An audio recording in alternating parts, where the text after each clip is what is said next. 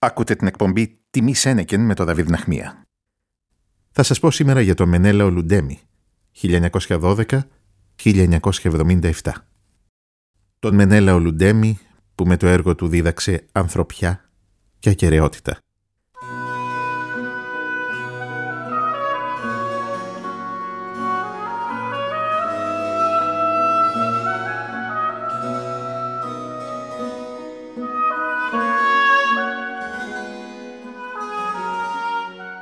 Προσπάθησε να πλησιάσει τις ανθρώπινες καρδιές και να τους πει ένα τραγούδι που θα τους ιστορίσει πόση αντοχή έχει ο άνθρωπος στην περιπέτεια και τη συμφορά.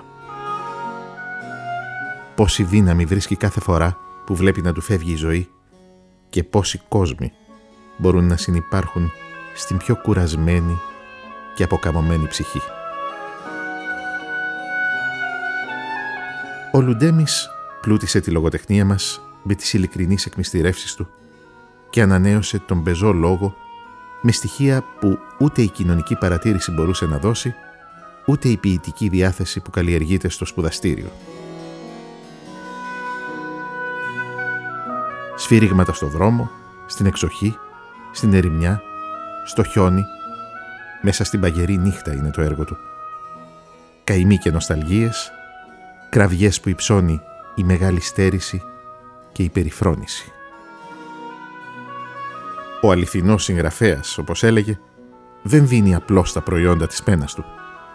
Προϊόν της πένας είναι και το σκέτο μελάνι, αλλά βοηθάει τη ζωή να γίνει πιο φιλόστοργη στους ανθρώπους. Κυνηγάει την κακία και την αμάθεια. Στιγματίζει τη σκληρότητα και την αδικία και ρίχνει φως στο δρόμο των ανθρώπων. Φως και λουλούδια και μάθηση.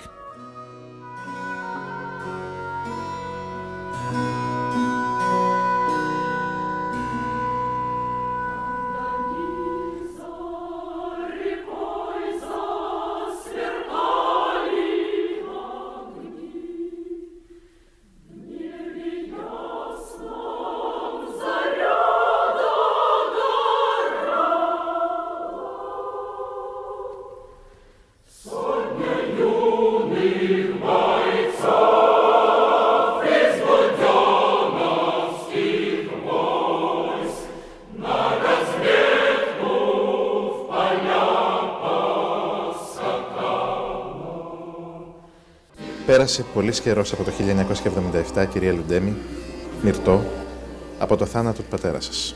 Εκατομμύρια άνθρωποι συνέχισαν να διαβάζουν, να αγαπούν και να γνωρίζουν το έργο του. Πολλοί από αυτούς επιθύμησαν διακαώς να μάθουν κάτι παραπάνω για τον αγαπημένο του συγγραφέα, αλλά εσείς κρατήσατε το μυστικό της ζωής του εφτασφράγιστο. Δεν σας κρύβω πως με τιμά πολύ που είμαι ο πρώτος δημοσιογράφος στον οποίο μιλάτε, αλλά παράλληλα δεν πάβει να με κυριεύει η απορία. Γιατί, κυρία Λουντέμι; Ο πατέρας μου είναι εκείνος που είχε επιβάλει αυτή τη στάση, να το πω. Και εγώ ακολούθησα τη δική του επιλογή. Ήταν άνθρωπος που ναι μεν ήταν ανοιχτός και φιλικός στον έξω κόσμο, αλλά τα προσωπικά του, τη ζωή του, τα πολύ βαθιά βιώματα δεν τα έβγαζε προς τα έξω. Και εγώ αυτό το σεβάστηκα. Ιδεολόγος, φρούτο δηλητηριασμένο. Δεν πουλιέται, δεν δελεάζεται. Και ο πατέρας σας ήταν ιδεολόγος. Εσείς καταλάβατε ποτέ ποια ήταν η ιδεολογία του; Όχι. Δεν κατάλαβα. Και αυτό δεν νομίζω ότι μπορεί κανείς να το καταλάβει ξεκάθαρα. Είναι σύνθετο το θέμα. Η ιδεολόγος δεν είναι απαραίτητα και πολιτικό «ον». Δεν είναι η ιδεολογία μόνο στην πολιτική ή στα ιδανικά ή στην τέχνη, κάθε άνθρωπος έχει κάποια ιδανικά, ας είναι και υλικά και κατώτερα. Τα ιδανικά του πατέρα μου εκφράζονται μέσα από το έργο του, γιατί πάνω απ' όλα είναι συγγραφέας, ποιητής, σύνθετα με αυτό είναι και ανθρωπιστής, είναι πολιτικό όν, είναι κομμουνιστής, από τους πρώτους πρωτόγονους, αγνούς και σύντροφος, γιατί ήταν εξαιρετικός φίλος. Στον κόσμο αυτό αν ήρθες μόνο για να μετρήσεις τα χρόνια σου και να φύγεις, δεν έχεις να φοβηθείς από τίποτα. Ποτέ τον φρόνιμο άνθρωπο δεν τον πειράζουν. Μα αν είναι να χαθεί κάποτε ο κόσμος, θα χαθεί από τους φρόνιμούς του. Γιατί οι φρόνιμοι με τη φρονιμάδα τους βοήθησαν τους σκληρούς να γίνουν σκληρότεροι. Μενέλαος Λουντέμις, οδός Αβίσου, αριθμός 0. Κάπου κοντά στο 1938, γράφει ο Λουντέμις, η ζωή σε μένα στάθηκε ένα κήτος σαρκοβόρο και οι άνθρωποι τα δόντια του. Ένα εχθρικό κήτος που δεν αγάπησα παρά αυτό. Ο Λουντέμι έπεσε στη φωτιά για να γράψει. Αν λοιπόν λάβουμε υπόψη πως βρεθήκατε στην εξορία τριών ετών, η φωτιά αυτή πρέπει να έκαψε λίγο κι εσάς. Ναι, έκαψε εμένα και τα υπόλοιπα παιδιά εκείνης της γενιάς που ήμασταν όλοι ίσοι μπροστά στην ταλαιπωρία και μπροστά στο ερώτημα γιατί εμείς που πρέπει να πίνουμε το γάλα μας, να έχουμε τη θαλπορή της αγκαλιάς, το καθαρό κρεβάτι και όλα αυτά τα πρότυπα της τακτοποιημένης ζωής πρέπει να βιώνουμε μαζί με τους γονείς μας αυτό το γοργοθά για να κηρυχτούμε ήρωες, όχι εμείς, ήρωες οι γονείς μας. Εμείς ήμασταν ένα εξάρτημα δίπλα σε αυτή την πορεία. Με χτύπησαν στη ράχη με ρόπαλο βαριά και σφιχτικά μαστίγια με σιδερένιες γροθιές.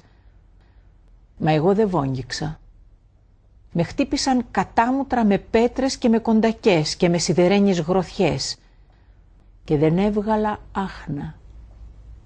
Μια μέρα με χτύπησαν γλυκά και προστατευτικά στη ράχη και τότε σήκωσα άγρια φωνή.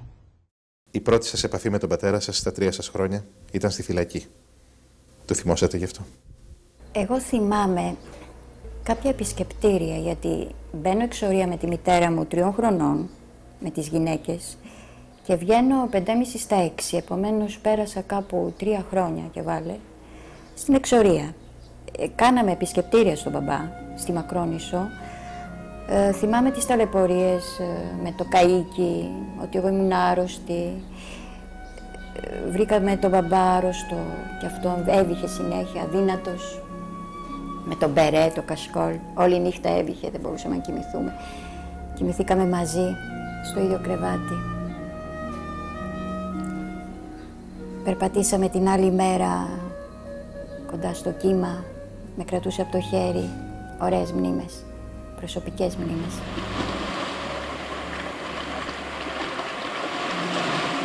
Καλημέρα. Καλημέρα τριανταφυλάκι που κάπου θα μας χοβολάς.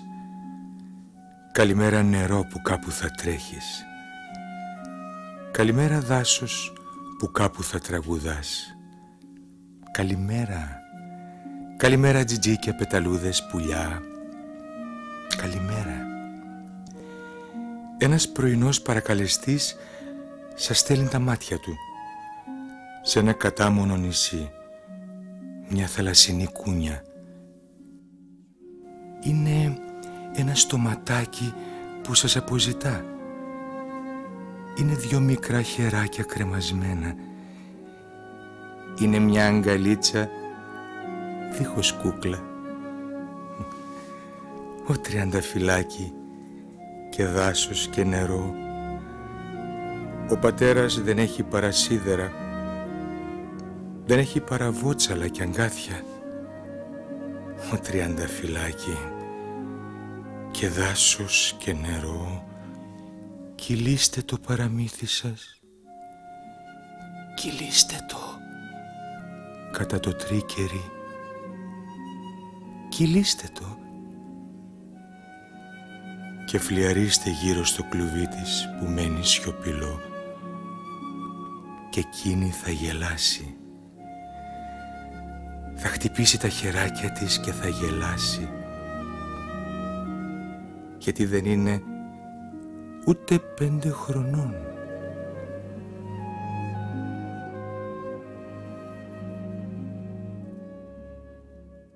Ο Ζακίνος Φιλοσόφ, διοικητής του στρατοπέδου εξορίστων γυναικών στο Τρίκερι.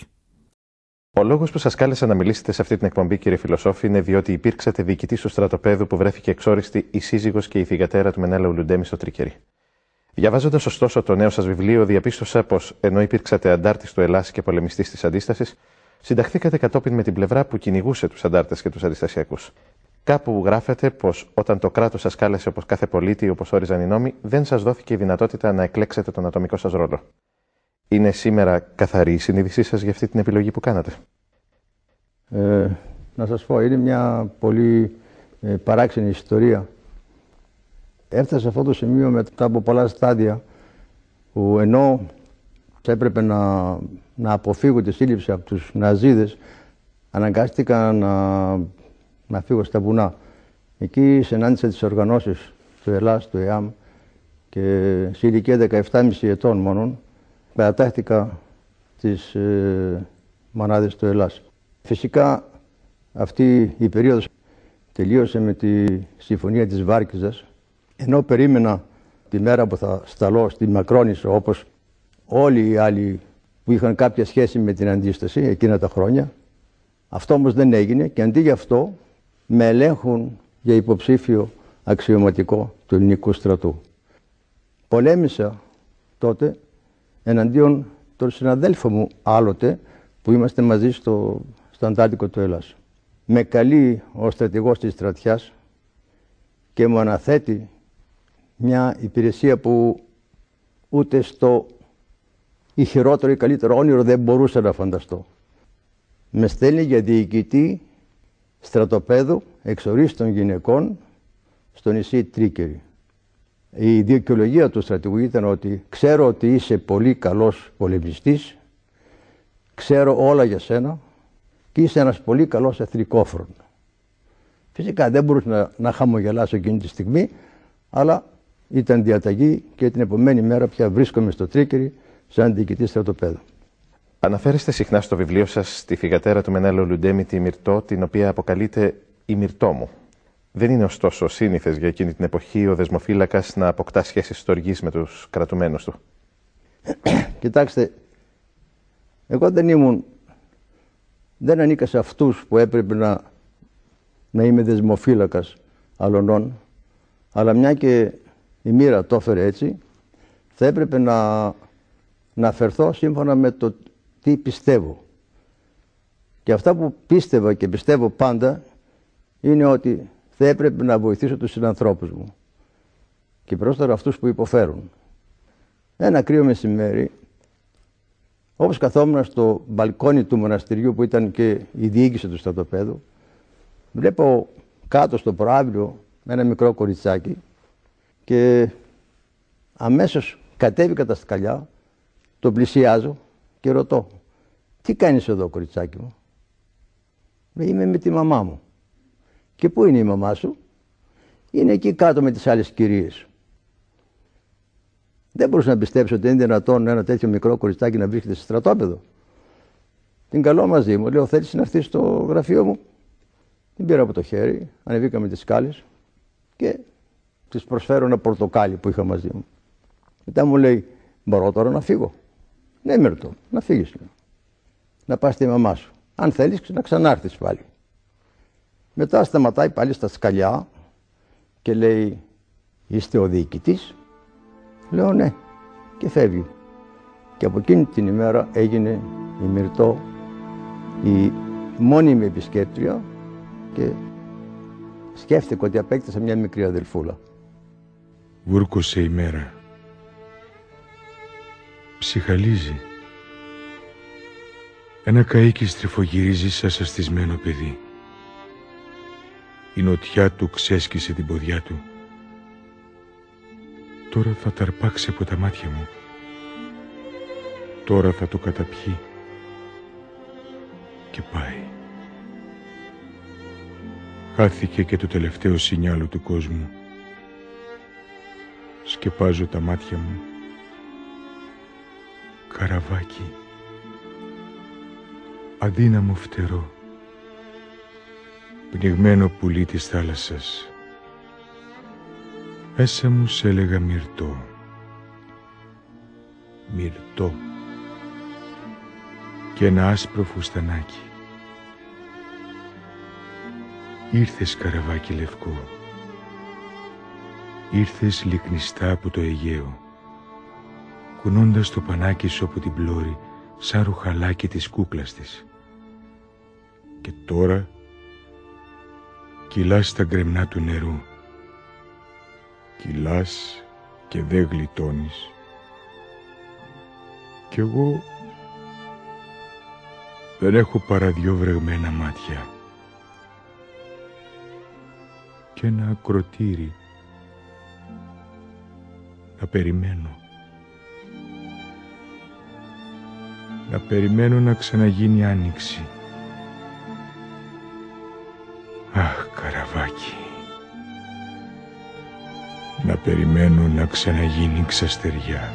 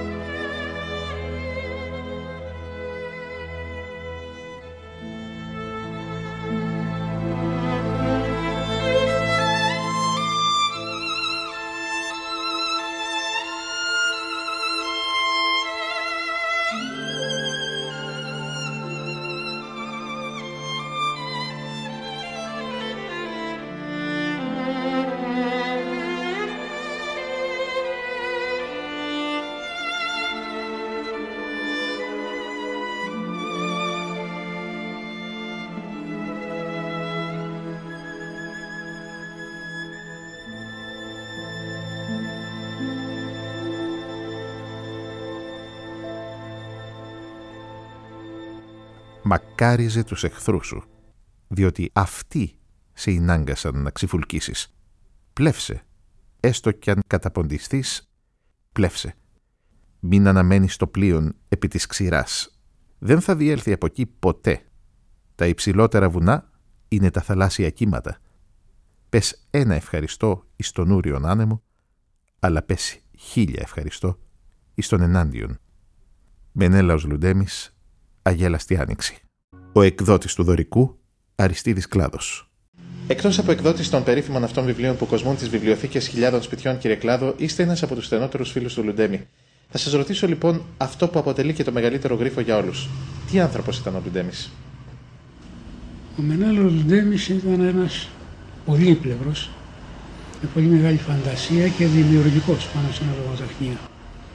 Πολύπαθος, ταλαιπωρήθηκε και βασανίσει όσο κανείς άλλος από τα παιδικά του χρόνια. Ε, έκανε όλα τα επαγγέλματα. Λούστρος, σερβιτόρος, έκανε το δάσκαλο για ένα διάστημα στα, πάνω στην Πίνδο, κατέβηκε στο Βόλο, δούλεψε σε ένα δικηγορικό γραφείο και εκεί έγραψε το πρώτο βιβλίο «Τα πλοία δεν άραξαν». Κατεβαίνει στην Αθήνα, κοιμάται σε παγκάκια. Ο φίλος του Ζαμπαχάς τον παίρνει και τον πάει στη Λέση Αθηνών, κάπως έτσι λεγότανε, η οποία του εξασφάλισε στέγη και ένα πιάτο φαΐ. Και κυριολεκτικά ένα πιάτο φαΐ. Ο Μενέλος Δέμις ήταν ένας άνθρωπος πρικισμένος, καλήφωνος, ορατατζής, μήμος. Όλες τις ντοπιολαλιές της Ελλάδας τις ήξερε. Μπορούσε δηλαδή να σας μιλήσει η Καριώτικα, να σας μιλήσει η Ροδίτικα, να σας μιλήσει κεφαλονιτίκα ή κερκυραίκα. Δικαιοσύνη εστί η μέθοδος που εμποδίζει τον αδικημένον να βρει το δίκιο του. Παράδειγμα, ο άστεγος είναι ένας αδικημένος. Είναι. Ε, τι κάνει η δικαιοσύνη μόλις το μυριστεί; Τον αρπάζει από το γιακά και τον τιμωρεί. Να μάθεις άλλη φορά να μένεις χωρίς στέγη. Μια γάτα πέρασε με ένα ψάρι. Ποιος είναι ο αδικημένος, η γάτα ή το ψάρι; Κανένα σου λέει είναι ο ψαράς. Η γάτα όμως έχει άλλη γνώμη. Ότι η αδικημένη είναι αυτή. Γιατί δεν την άφησε ο ψαράς να πάρει το ψάρι ευγενικά και την ανάγκασε να το κλέψει. Και μόνο το ψάρι το καημένο, μόνο αυτό το τόσο αδικημένο, το πιο αδικημένο από όλους, δεν έχει δικαίωμα να διαμαρτυρηθεί. Γιατί είναι ψάρι. Δεν έχει φωνή. Η δικαιοσύνη δεν μπαίνει ποτέ στη ζυγαριά. Δεν ζυγίζεται ποτέ η ίδια. Ζυγίζει όμως τους άλλους. Άντε τώρα εσύ να βρεις δικαιοσύνη. Άγραψε πολύ το Βιετνάμ και έγραψε κάμποσα βιβλία γι' αυτό. Ναι, μπατάει να σου σφίξω το χέρι. Γενικά τον Λουντέμι τον βρίσκει κανείς μέσα σε μάχες. Τον βρίσκει εκεί που ο άνθρωπος πάλεται για τα δικαιώματά του. Εκεί θα βρεις τον Λουντέμι.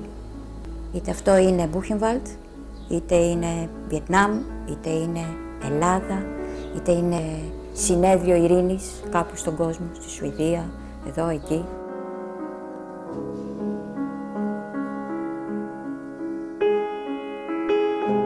Δικαστή μου, όχι, όχι, δεν έχουμε τίποτα να πούμε εμείς οι δυο.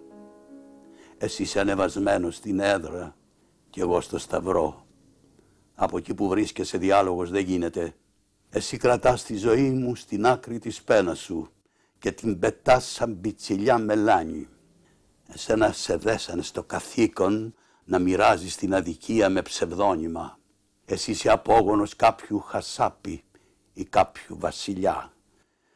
Εγώ είχα πατέρα τον υδρότα. Εσύ με κάποιον απόφαση που δεν είναι δική σου τιμωρείς ένα έγκλημα που δεν είναι δικό μου. Και μόνο το χέρι σου δικαστή μου, μόνο το χέρι σου αυτό που τρέμει, μόνο αυτό είναι δικό σου. Φίλε, δεν είσαι φαρισαίος, αν δίνεις το θάνατο με τόση ευκολία, είναι γιατί τον τρέμεις πιο πολύ.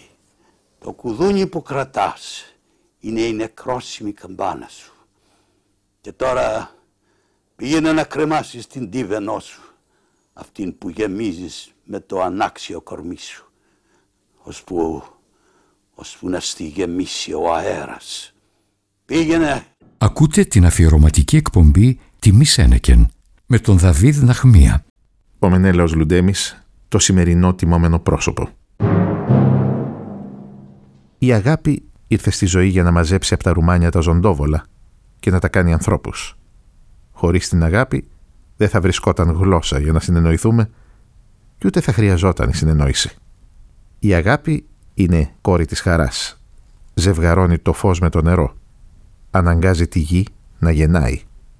Η αγάπη ανακάλυψε το γέλιο. Και όποιος κλαίει, τη βρίζει. Μενέλαος Λουντέμις, το ρολόι του κόσμου χτυπά μεσάνυχτα. Διαβάζοντας το βιβλίο που έγραψε η Πόπη Γαϊτάνου για τη ζωή σας, κυρία Δανάη, κάποια εποχή η μοίρα σας έφερε κοντά στον Μενέλαο Λουντέμι. Μάλιστα χρειάστηκε να τον κρύψετε το δύσκολο χειμώνα του 47, έτσι δεν είναι; Ήρθε και μου είπε, κρύψε με. Τραγουδέσα στη σπηλιά του Παρασκευά. Ναι. Μία από τις φορές που τον βοήθησα, τον έχω βοηθήσει πολύ. Μάλιστα. Και τον έκρυψα πραγματικά.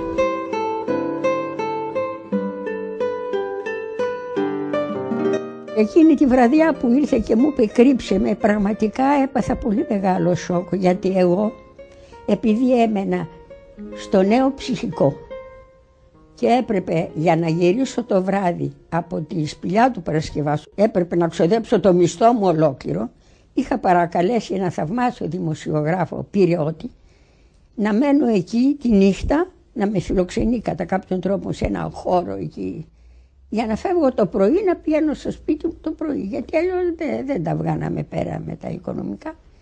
Και τότε είναι που ήρθε και μου λέει σώσε με. Τον έβαλα υπό μέσα σε ένα δωμάτιο που ήταν οι πετσέτες, τα τραπεζομάντιλα, τα μαχαιροπύρουνα, τον έκρυψα κάτω από ένα. Γιατί δεν ξέρω αν τον παρακολουθούσαν.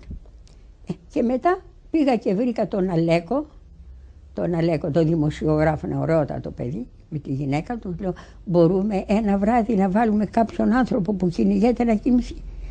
Αφού το λέτε εσείς, κυρία Δανάη, θα τον πάρουν.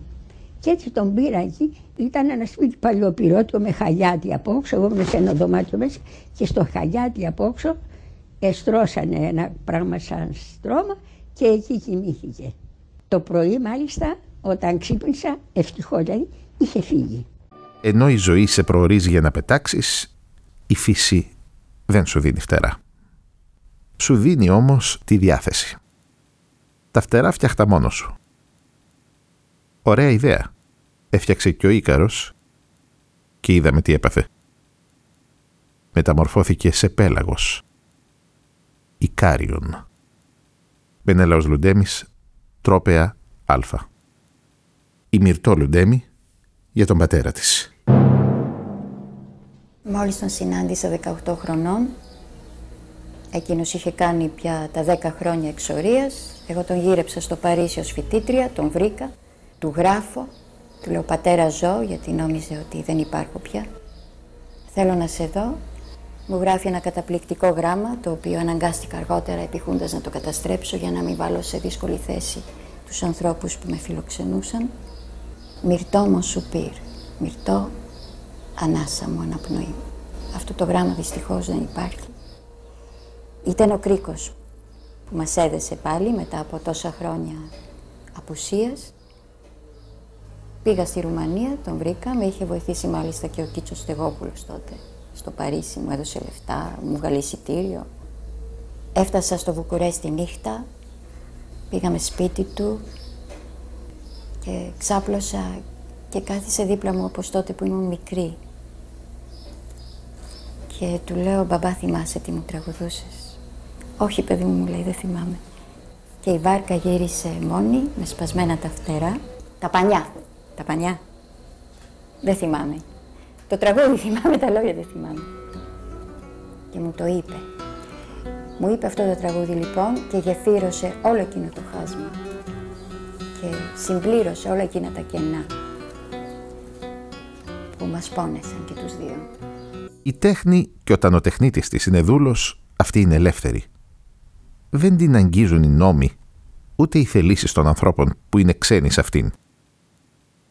Ο δούλος δουλεύει, ναι, μα δεν εμπνέεται. Για να τον κάνεις να δουλεύει και να εμπνέεται μαζί, πρέπει να πάψεις να τον έχεις δούλο. Ο δημιουργός είναι κύριος, δεν είναι υπηρέτης κανενός. Μενέλαος Λουντέμις, Θησέας. Ο Κώστας Καζάκος για το Μενέλαο Λουντέμι. Συναντήσατε κάποια στιγμή μαζί με την Τζέννη Καρέζη τον Μενέλαο Λουντέμι όταν βρισκόταν στη Ρουμανία εξόριστος κύριε Καζάκο. Πώς τον βρήκατε εκεί; Το φθινόπωρο του 1974, τελειώνοντας τις παραστάσεις μας του καλοκαιριού, παίζαμε το τσίρκο τότε, στη Θεσσαλονίκη, στο Παλέντε Σπορ, ε, πήραμε το αυτοκίνητο και βγήκαμε στις ανατολικές χώρες. Να πάμε να συναντήσουμε τους ανθρώπους μας που είχαν επί δεκαετίες χαθεί, εξοριστεί από τη μυσαλλοδοξία των καιρών. Συναντήσαμε πολύ μεγάλους ανθρώπους, πολύ αγαπημένους μας και πολύτιμους. Στο Βουκουρέστι συναντήσαμε το Μενέλαου που ήταν ένας αγαπημένος μας συγγραφέας. Είχαμε μεγαλώσει με τα βιβλία του. Εκείνο εκεί το παιδί μετράει τάστρα είναι ακόμα τόσο ζωντανό μες στη μνήμη μου σαν το διάβασα χτες μέσα σε αυτούς τους ανθρώπους και ειδικά στο Μενέλαο υπήρχε αυτή η τρυφερότητα, η ανθρωπιά, η ποίηση, ο ρομαντισμός που ξεχύλιζε. Τον συναντήσαμε λοιπόν στο Βουκουρέστι. Δεν τον είχα δει, δεν τον είχαμε γνωριστεί παλιότερα. Είδαμε έναν άνθρωπο ο οποίος είχε τέτοια ζωντάνια, τέτοια μανία και πάθος για τη ζωή ήταν μια τέτοια φυσική δύναμη που σου έκανε κατάπληξη. Επιθετικός άνθρωπος, συνεχώς οργισμένος, παθιασμένος με τα πάντα. Με ό,τι κοίταζε, ό,τι έβλεπε, ό,τι επεξεργαζόταν, γινόταν με τρομερό πάθος και αγάπη για τη ζωή. Τι δηλαδή, σκοτώνουμε ένα φίδι και τελειώσαμε; Κάθε άλλο. Από εκεί και πέρα αρχίζουν τα μεγάλα και τα κοπιαστικά. Φίδι μπορεί να σκοτώσει με το πόδι του κατά λάθος και ένα γάιδαρο. Θα τον πούνε και αυτόν ήρωα. Σπιτάκια φτιάχνει και ο τυφλοπόντικας, αλλά δεν είναι χτίστης. Και αν του έλεγε καμιά μέρα κανένας ότι είναι χτίστης, θα απορούσε. Μπα, τι μου λέτε, θα έλεγε, ώστε είμαι και αρχιτέκτονας. Σταθείτε λοιπόν κι εγώ να το πάρω πάνω μου και θα χαλούσε και εκείνα που έφτιαξε. Σεμνότητα, φίλε. Και θέλεις να ξέρεις και κάτι. Ε, να, αυτό είναι η πιο μεγάλη παλικαριά. Άκουσες ποτέ κανέναν να ξεφωνίζει «Εμένα που με βλέπετε, είμαι ήρωας» μόνο ο Νέρονας το έλεγε, γιατί δεν ήταν. Μενέλαος Λουντέμις, θυμωμένα στάχια. Η Μυρτό Λουντέμι για τον πατέρα της. Ο Γολγοθάς μιας ελπίδας είναι το τελευταίο του βιβλίο που δεν πρόλαβε να το τελειώσει. Κι όμως κυκλοφόρησε λυψό. Με ποιο σκεπτικό συνενέσατε στην κυκλοφορία ενός ατελείωτου έργου; Το σκεπτικό ότι το βιβλίο πρέπει να διαδίδεται ότι αυτή ήταν η μοίρα του, να μην τελειώσει. Και φυσικά παρουσιάζει μια ιδιαιτερότητα. Γιατί όχι; Η Δανάη για τον Μενέλο Λουντέμι. Ήταν ένα γλυκύτατο, δυστυχισμένο αγόρι, φτωχό, πεινασμένο, με ένα ποδαράκι δεξί που εκούτσενε, με πολύ ωραία φωνή και λεγόταν Μίτσος Βαλασιάδης. Δεν υπήρχε Λουντέμις τότε. Τον γνώρισα στους ανωνυμίτες. Μια λέσχη υπαλλήλων ανωνύμων των τραπεζών στην αρχή της οδού Πατησίων. Από πάνω από τη Στρέλνα. Κάτω ήταν ένα καμπαρέ Στρέλνα και από πάνω ήταν οι ανωνυμίτες. Εκεί παρέα μου ήταν ο Μίτσος Βαλασιάδης, ο Γιάννης ο Ρίτσος, ο Παναγής ο Λεκατσάς, σπουδαία πλάσματα. Και εκεί ήταν και αυτό το χλωμό γλυκύτατο πλάσμα με πολύ ωραία φωνή, έπαιζε και κιθάρα και σου δίνει πάντα την εντύπωση ότι πεινάει ο Μίτσος. Όταν λοιπόν εγώ ήμουν δημοσιογραφά και έπαιρνα κανένα τάλιρο από την πολιτεία, το ελληνικό μέλλον, τον έπαιρνα, πηγαίνουμε κάτω που ήταν ένα ταβερνάκι, έπαιρνα μια φασολάδα, έτρωγε την πιο πολύ εκείνος, γιατί εκείνος ήταν που πίναγε.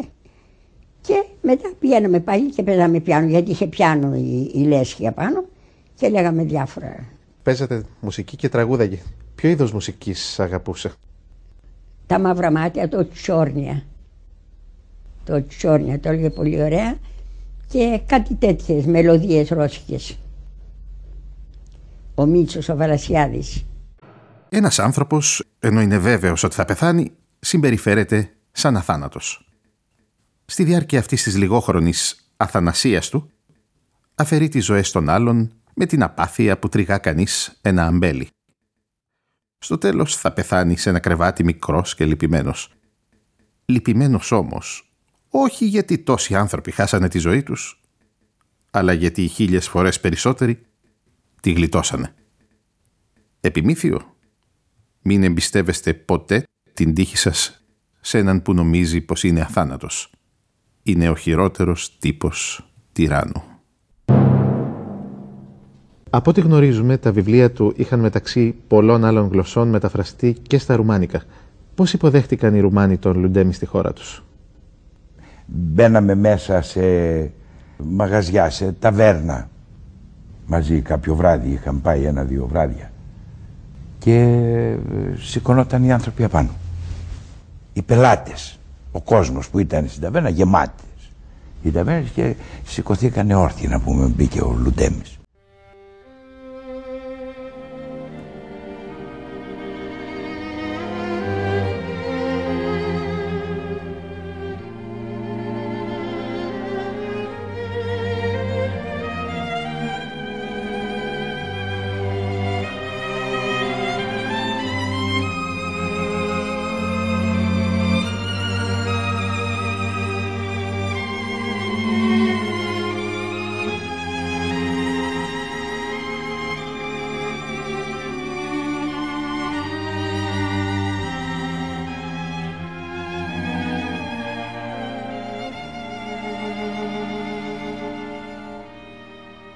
Ύστερα από 18 χρόνια στην ξενιτιά, είναι και πάλι στην Ελλάδα ο Μενέλαος Λουντέμις. Στη Θεσσαλονίκη που τον συναντήσαμε θα του κάνουμε την πρώτη ερώτηση. Τι αισθάνεστε κύριε Λουντέμι που ξαναβρίσκεστε στην πατρίδα; Είναι τόσο πολλά και τόσο σπαραχτικά αυτά που νιώθω που δεν μπορώ να σας τα πω. Είναι αδύνατο. Θάλασσά μας που είχα τόσα χρόνια να την δω. Θεσσαλονίκη που είχα 35 χρόνια να την δω. Αλλά πιο πολύ με συγκίνησε η ψυχή των ανθρώπων που έτρεμα μήπως την δω αλλαγμένη. Μήπως δεν βρω την ελληνική ευαισθησία. Όταν επέστρεψε λοιπόν ήταν ένας θρίαμβος και δικαιώθηκε ο Λουτέμις για όσα τράβηξε γιατί η αγάπη του κόσμου ήταν δυσβάσταχτη. Εκείνος είχε την καρδιά του, στο αεροδρόμιο τον πνίγανε οι άνθρωποι, να πέφτουν πάνω του, φοιτητές, ε, φίλοι, ε, ε, ένα θέαμα πραγματικά αξιοζήλευτο για κάποιον που θέλει να είναι διάσημος, να είναι μεγάλος. Για έναν μεγάλο ήταν μια επιστροφή θρίαμβος, όπως ακριβώς θα το ήθελε και όπως ακριβώς του άξιζε. Εγώ ήμουν έγκυος τότε, στο μήνα μου σχεδόν.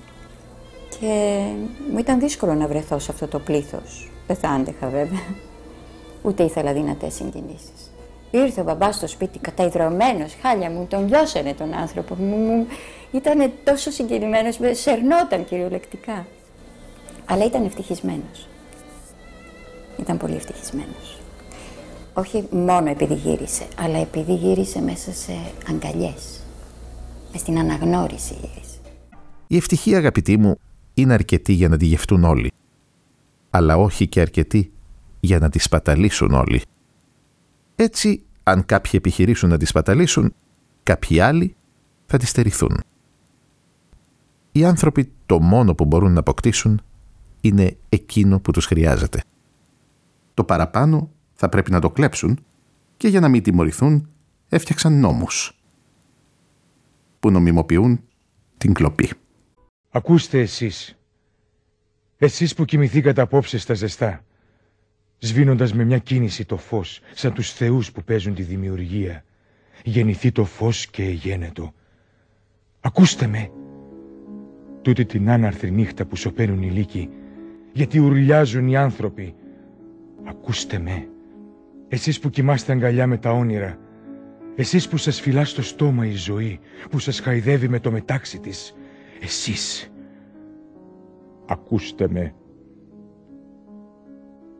Λίγες μόνο ώρες από τη στεριά και χίλια χρόνια μακριά από την οικουμένη παλεύει ένα ολομόναχο νησί πέτρινος αφαλός στο χάος της θάλασσας στο ασίγαστο Αιγαίο που σηκώθηκε ορθό και χύθηκε πάνω στα γκρεμνά του. Απόψε έφτασε εκεί ο κατακλυσμός, ξεκολλημένος από τις σελίδες της μυθολογίας και έσπασε τους μήλους του νησιού και χόρεψε στην πέτρινη ράχη του τον πυρίχιο της λύσας. Απόψε βρέχει μαχαίρια η βροχή και σκίζουν τις κοιλιές των τζαντεριών τους. Ο βοριάς δείχνει ολόησια το νησί και τα κύματα αδειάζουν τις άγριες δεξαμενές τους ίσα πάνω του και σκάβουν, σκάβουν την πλαγιά. Και ο κόσμος σε γέμισε ρητίδες. Α, τι κυλούν τις νύχτες οι κατεβασιές. Τι παίρνουν και τι φέρνουν και τι κυνηγούν, τι μπόγους, τι σοδιές και τι υπάρχοντα, τι αίματα, τι δέματα και τι φυλακτά. Το γράμμα της μανούλας που βράχηκε και δεν θα διαβάζεται πια. Κι ήταν τόσο λίγη η ορθογραφία της. Και όλα αυτά γιατί; Μα γιατί; Απόψε πάλι δεν θα κοιμηθώ. Απόψε πάλι θα βραχώ με τους βρεγμένους και θα βογγίξω με τους άρρωστους γιατί η ψυχή μου έμεινε εκεί γιατί ο Γολγοθάς που με κάρφωσε μου δώσε το σταυρό του μαζί μου. Σας είπε ποτέ τι τράβηξε; Μου είχε περιγράψει κάποια πράγματα. Συνήθως ήταν μικρές φράσεις, παράπονα. Ε, δεν μου μίλαγε όπως γράφει στα βιβλία. Μιλούσε ανθρώπινα απλά. Κοίτα παιδί μου, μου λέει. Με πήγαν στην ασφάλεια και με δίρανε και μου τραβούσαν τα μαλλιά. Μιλούσε απλοϊκά. Κοίτα παιδί μου, μου είχαν κάνει εκείνο το άλλο. Μιλούσε σχεδόν παιδικά. Δεν χρησιμοποιούσε το λόγο, το λογοτεχνικό για να μιλήσει σε μένα. Μου έλεγε μικρά περιστατικά τα οποία με έκαναν να πονάω βέβαια. Γέ μου, πόνε πικρέ της ψυχής μου. Γι' αυτό γιώκα μου σε ξαγρύπναγα και σε μεγάλωνα. Για να έρθουν να σε κομματιάσουν τα νήμερα θεριά. Να σε τυραγνίσουν έτσι οι άσπλαχνοι κακούργοι. Πέτρα τους εγέννησε. Τις κόλασες τις μαύρες τα καζάνια να τους ανέβαζαν στον απάνω κόσμο. Πάλι λίγη σπλαχνιά θα είχαν για το ξανό παιδί. Θέλω φως γλυκό των ματιών μου. Θέλω να πάρω τους δρόμους. Να βρω καμιά μάνα από αυτούς που σε παιδέψανε για να της πω το βαρύ και τάδικο και να της μολοήσω τα έργα των παιδιών τους. Γεια μου κοιμάμαι γονατιστή. Ώσπου να μάθω ότι έγινες μαξιλάρι δεν θα δει το κεφάλι μου. Το συλλογέ και ραΐζει ο νους μου. Πιανών κρίματα γεννηθήκαμε για να ξεπληρώσουμε. Γιώκα μου, θέλω να πιω νερό. Μα φοβάμαι μην είσαι διψασμένο και αποδιώχνω το ποτήρι. Γε μου, τι άλλο να σου πω; Γιώκα μου φυλάξου και βρες μου κανέναν άλλο Θεό να γονατίσω γιατί αυτός δεν μ' ακούει. Πού σε Παρθένα Μαρία, εσύ που του κάνανε τα ίδια του γιού σου, γιατί δεν μας συντρέχεις; Γε μου πόνε της καρδιάς μου. Ας μπορούσα να κλαία πάνω στις πληγές σου γιώκα μου για να πέσω στο κρεβάτι να ξεκουραστώ. Σου φιλώ τα ματόκλαδα και παρακαλώ τον ύπνο να στα κλείσει. Η πικραμένη σου μάνα. Ακούτε την εκπομπή «Τιμή Σένεκεν» με τον Δαβίδ Ναχμία. Σήμερα για τον συγγραφέα Μενέλα Ουλουντέμι. Ασφαλείς άνθρωποι είναι μόνον οι ιτημένοι. Αυτούς κανείς δεν τους κυνηγά, κανείς δεν τους επιβουλεύεται. Μόνον αυτοί τρώνε το άνοστο ψωμί της σιγουριάς. Η Δανάη για τον Μενέλα Ουλουντέμι. Κάναμε πάρα πολύ συντροφιά και μου διάβαζε τα γραπτά του. Και του έλεγα, αυτά πρέπει να γίνουν βιβλίο. Ήταν περιμένοντας το ουράνιο τόξο και τα πλοία δεν άραξαν. Αυτά είναι τα πρώτα του. Και του είπα, θα τα κάνεις βιβλίο. Ε, πώς θα τα κάνω, δεν ξέρω, βρες έναν τρόπο. Ε, σκέφτηκε το Γιάννη τον Σκαρίμπα. Πήρε ένα κασελάκι για να δουλεύει κιόλα, να γυαλίζει παπούτσια. Το έβγαλε από τη μέση το Μίτσος Βαλασιάδης, πήγε στη Χαλκίδα, βρήκε το Σκαρίμπα, τον βόηθησε ο Σκαρίμπας, έβγαλε το βιβλίο, παίρνει το κρατικό βραβείο, το πρώτο, τον παίρνει μυρωδιά ο Μιλτιάδης ο Μαλακάσης και τον κάνει βιβλιοθηκάριο στη βιβλιοθήκη της πολύ αριστοκρατικής Αθηναϊκής Λέσχης. Ο Γιάννης ο που είχε τον Νίκο Δίφρος μου έλεγε δύο είναι οι συγγραφείς που με κάνανε πλούσιο που πουλάνε όσο κανένας άλλος. Ούτε καναγάτς κανείς. Ο Καζαντζάκης και ο Λουντέμις. Το λιοντάρι φοβιτσιάρικο ζώο. Πρώτη φορά ακούμε κάτι τέτοιο. Εμείς ξέρουμε ότι όλα τα ζώα φεύγουν μπροστά του. Ε, να. Αυτό είναι. Ότι φεύγουν. Ας μην έφευγαν και θα βλέπαμε.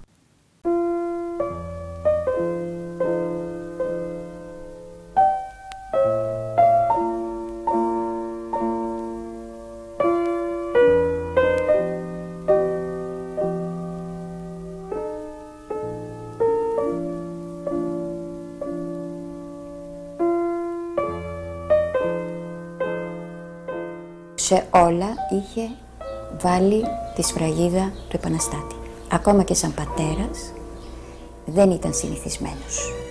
Και εκεί ήθελε να γκρεμίσει το καθιερωμένο το πρέπον και να είναι ο εαυτός του. Καλός κακός έκανε αυτό που νόμιζε και μπράβο του. Ελάτε όλοι στο τσίρκο μας. Τσίρκο τα εφτά θαύματα του κόσμου. Όπου όλοι κάνουν τους κλόουν με μάσκα απατηλή και πρόσωπο στην εντέλεια μας καρεμένο. Μισό αγγέλου, μισό κλόουν. Περάστε κύριοι. Εδώ μάγοι, ταχυδακτηλουργοί, παίζουν το παιχνίδι του θανάτου ίσα ίσα πάνω από το κεφάλι μας. Εδώ κύριοι βλέπετε λιοντάρια αφρικανικά που θρέφονται με χλόι και κυλούνε σε ρόδες παιδικές. Εδώ κύριοι βλέπετε τη γυναίκα φίδι, τη γυναίκα ψάρι, τη γυναίκα άλογο και μόνο τη γυναίκα γυναίκα δεν θα δείτε. Περάστε κύριοι, περάστε κυρίες, από το τσίρκο μας, τα επτά θαύματα του κόσμου όπου θηριοδαμαστές με σειρματένια καμιτσίκια γυμνάζουν τις ιδέες να περπατούν στα τέσσερα. Περάστε από το τσίρκο μας, που δεν είναι τσίρκο μας, ούτε φρενοκομείων ή οίκος, αλλά στάβλος, στάβλος, όπου κάτι χοντρά ζώα καταβροχθίζουν τα πιο ευγενικά μας όνειρα. Να προσέχετε την υγεία σας, του υποξένος. Α, αυτό μου λέγει και ο πατέρας μου. Πρόσεχε την υγεία σου. Φυσικά δεν τον άκουσα. Το αποτέλεσμα ήταν να πεθάνει.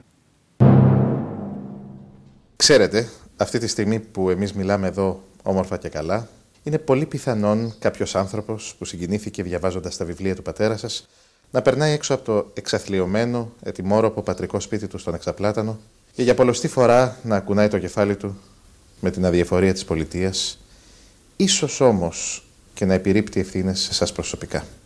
Τι θα του απαντούσατε αν είχε τον τρόπο να σας ρωτήσει; Θα του απαντούσα ότι για μένα είναι τεράστιο έργο να πάω με ένα συνεργείο να στήσω το σπίτι του ποιητή, να βγάλω όλες τις άδειες, να κάνω όλες τις διαδικασίες που είναι ευθύνη Υπουργών Πολιτισμού, ευθύνη ίσως και κάποιων λογοτεχνικών συλλόγων, ίσως και ευθύνη του χωριού, γιατί το σπίτι είναι εκεί.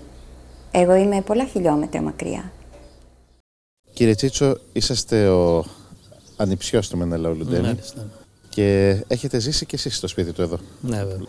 Είμαι, είμαι γιος της αδελφής του της Ευγενίας. Έζησα τα περισσότερα χρόνια μου, έζησα από 5 χρονών σε αυτό το σπίτι μέχρι 18. Εκείνο που έλεγε η γιαγιά η Δόμνα ξέροντας ότι είναι στη Ρουμανία ήταν ότι περίμενε το Δούναβι να ξεπαγώσει για να, για να έρθει να την δει ο γιος της.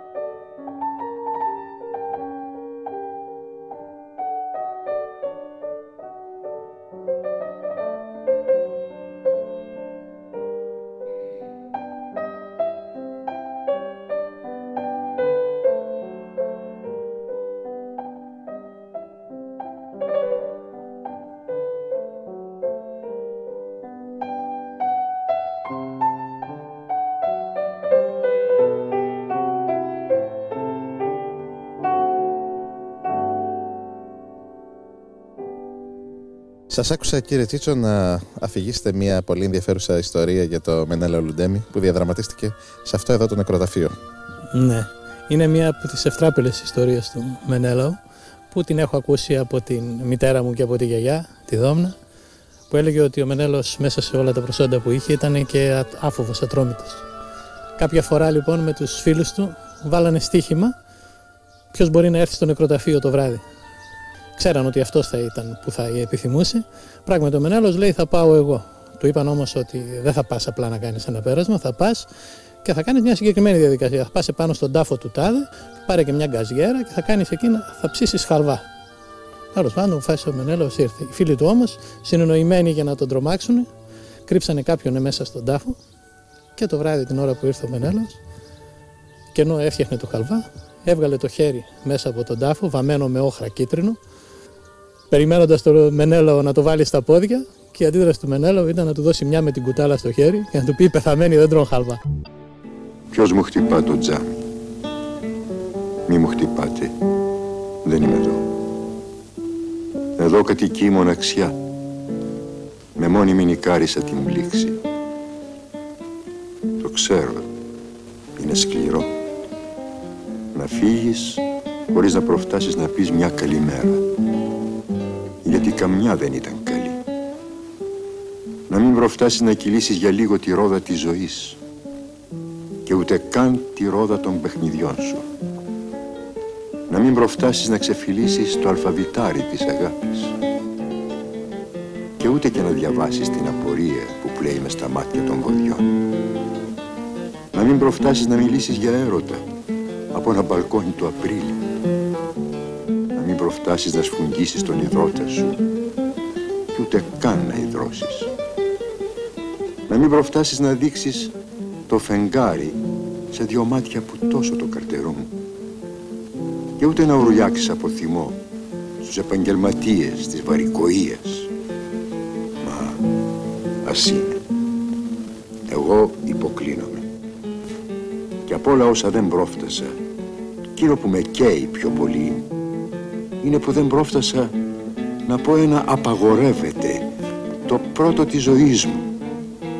Να απαγορέψω στα άγουρα παιδάκια να παίζουν τους πολέμους. Η συγκινητική παρακαταθήκη σε έντεχνες αναφορές στο πρόσωπό σας που σας άφησε ο Λουντέμις είναι αρκετά πλούσια. Εσείς και τα παιδιά σας είσαστε το ζωντανό μήνυμα σε έναν κόσμο που δεν θα γνωρίσει ποτέ. Του μιλάτε κάποιες φορές τα βράδια; Όλοι μιλάμε στον πατέρα μας κάποιες φορές τα βράδια. Μιλάω κι εγώ. Συνήθως κάνω παράπονα. Πιστεύω ότι τους γονείς μας όταν μεγαλώσουμε τους έχουμε για να κάνουμε παράπονα και να γκρινιάζουν ε, ίσως θέλουμε να τους κατηγορήσουμε για κάτι. Είναι σχέσεις παιδιού και πατέρα πολύ απλές. Τίποτα το ιδιαίτερο. Ο Μενέλαος Λουντέμις αποχαιρετάει τον κόσμο με αυτό το κειμενάκι που απήγγειλε ο ίδιος πριν από το θάνατό του. Μα δεν εμίσησες ποτέ κανέναν. Θα σας έλεγα όχι. Μα ξαφνικά θυμήθηκα ένα περιστατικό της παιδικής μου ζωής και θα σας το διηγηθώ για να τελειώνω. Ναι, κάποτε εμίσησα κάποιους. Κάποιους αθώους ανθρώπους που βγάζανε οι δυστυχισμένοι τίμια το ψωμί τους, τους νεκροθάφτες. Μα όχι γιατί θάβανε τους ανθρώπους. Αυτό δεν με πολύ παραξένευε. Θύμωνα γιατί δεν άφηναν στο μνήμα τους ένα μικρό παραθυράκι για να ανασένουν. Ε, να η εξήγηση όλης μου της στάσης, όλης μου της ζωής. Πώς πως ήταν μπορετό ένας άνθρωπος που θύμωνε γιατί δεν άφηνα να ανασένουν ελεύθερα οι πεθαμένοι. Θα επέτρεπε να μην ανασένουν ελεύθερα οι ζωντανοί και με αυτό φίλοι μου σας αποχαιρετώ γιατί και σας κούρασα και κουράστηκα. Σας χαιρετώ με αγάπη και σας εύχομαι από όλη μου την καρδιά καλή χρονιά.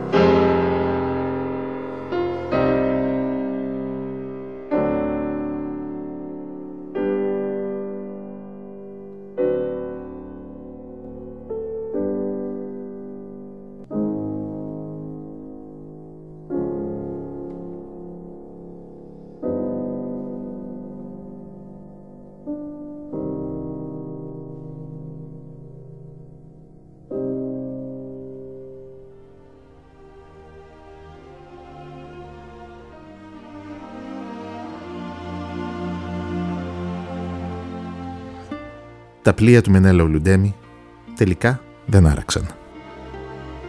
Και δεν θα βρουν ποτέ λιμάνι για να αράξουν σε αυτή την κοινωνία που η ακτή της είναι γεμάτη από απειλητικά βράχια.